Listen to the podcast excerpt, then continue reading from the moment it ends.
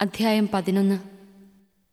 യേശു പന്ത്രണ്ട് ശിഷ്യന്മാർക്കും നിർദ്ദേശങ്ങൾ നൽകിയതിനു ശേഷം അവരുടെ പട്ടണങ്ങളിൽ പഠിപ്പിക്കാനും പ്രസംഗിക്കാനുമായി അവിടെ നിന്ന് പുറപ്പെട്ടു. യോഹന്നാൻ കാരാഗ്രഹത്തിൽ വെച്ച് ക്രിസ്തുവിന്റെ പ്രവർത്തനങ്ങളെക്കുറിച്ച് കേട്ട് ശിഷ്യന്മാരെ അയച്ച് അവനോട് ചോദിച്ചു വരാനിരിക്കുന്നവൻ നീ തന്നെയോ? അതോ ഞങ്ങൾ മറ്റൊരുവനെ പ്രതീക്ഷിക്കണമോ?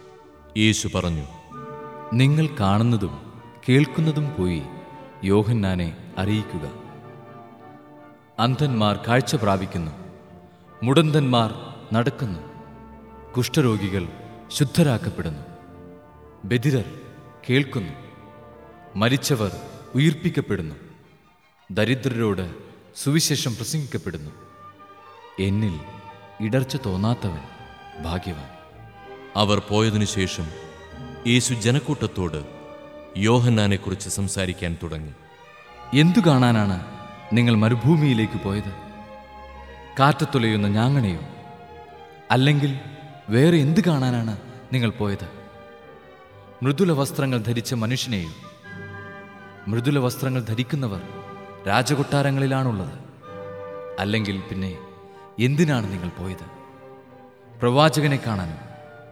അതെ ഞാൻ നിങ്ങളോട് പറയുന്നു പ്രവാചകനേക്കാൾ വലിയവനെ തന്നെ. ഇവനെപ്പറ്റിയാണ് ഇങ്ങനെ എഴുതിയിരിക്കുന്നത്. ഇതാ നിനക്കു മുമ്പേ എന്റെ ദൂതനെ ഞാൻ അയക്കുന്നു. അവൻ നിന്റെ മുമ്പേ പോയി നിനക്ക് വഴിയൊരുക്കും. സത്യമായി ഞാൻ നിങ്ങളോട് പറയുന്നു സ്ത്രീകളിൽ നിന്ന് ജനിച്ചവരിൽ സ്നാപക യോഹനാനേക്കാൾ വലിയവൻ ഇല്ല. എങ്കിലും സ്വർഗരാജ്യത്തിലെ ഏറ്റവും ചെറിയവൻ അവനേക്കാൾ വലിയവനാണ്. സ്നാപക യോഹന്നാന്റെ നാളുകൾ മുതൽ ഇന്നുവരെ സ്വർഗരാജ്യം ബലപ്രയോഗത്തിന് വിഷയമായിരിക്കുന്നു.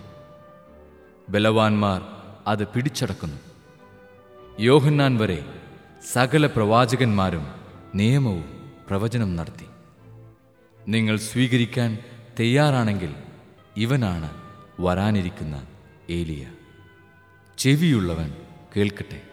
ഈ തലമുറയെ എന്തിനോടാണ് ഞാൻ ഉപമിക്കേണ്ടത്? ചന്തസ്ഥലത്തിരുന്ന് കൂട്ടുകാരെ വിളിച്ച് ഞങ്ങൾ നിങ്ങൾക്കു വേണ്ടി കുഴലൂതിയെങ്കിലും നിങ്ങൾ നൃത്തം ചെയ്തില്ല. ഞങ്ങൾ വിലാപഗാനം ആലപിച്ചു എങ്കിലും നിങ്ങൾ വിലപിച്ചില്ല എന്ന് പറയുന്ന കുട്ടികൾക്ക് സമാനമാണ് ഈ തലമുറ.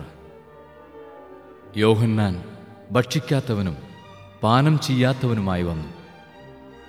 അവൻ പിശാജ് ബാധിതനാണെന്ന് അപ്പോൾ അവർ പറയുന്നു. മനുഷ്യപുത്രൻ ഭക്ഷിക്കുന്നവനും പാനം ചെയ്യുന്നവനുമായി വന്നു. അപ്പോൾ അവർ പറയുന്നു ഇതാ ഭോജനപ്രിയനും വീഞ്ഞുകുടിയനും ചുങ്കക്കാരുടെയും പാപികളുടെയും സ്നേഹിതനുമായ മനുഷ്യൻ. എങ്കിലും ജ്ഞാനം അതിന്റെ പ്രവൃത്തികളാൽ നീതീകരിക്കപ്പെട്ടിരിക്കുന്നു. യേശു താൻ ഏറ്റവും കൂടുതൽ അത്ഭുതങ്ങൾ പ്രവർത്തിച്ച നഗരങ്ങൾ മാനസാന്തരപ്പെടാഞ്ഞതിനാൽ അവയെ ശാസിക്കാൻ തുടങ്ങി. ഖുറാസീൻ നിനക്ക് ദുരിതം. ബേത്സെയ്ത നിനക്ക് ദുരിതം.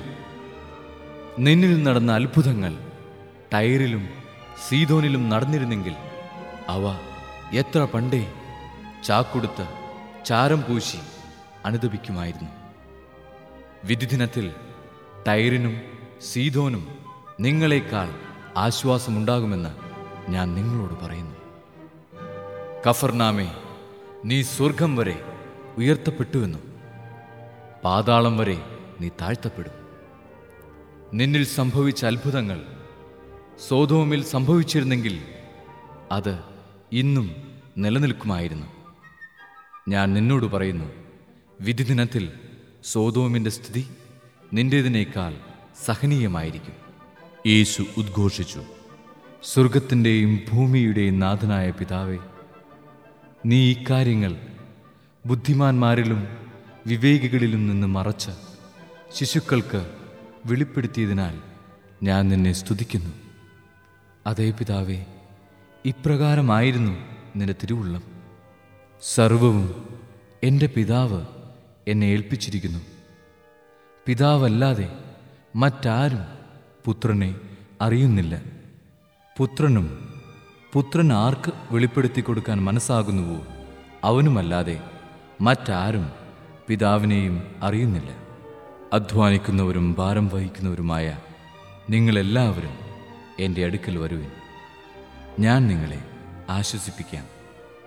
ഞാൻ ശാന്തശീലനും വിനീത ഹൃദയനുമാകയാൽ എന്റെ മുഖം വഹിക്കുകയും എന്നിൽ നിന്ന് പഠിക്കുകയും ചെയ്യുവിൻ.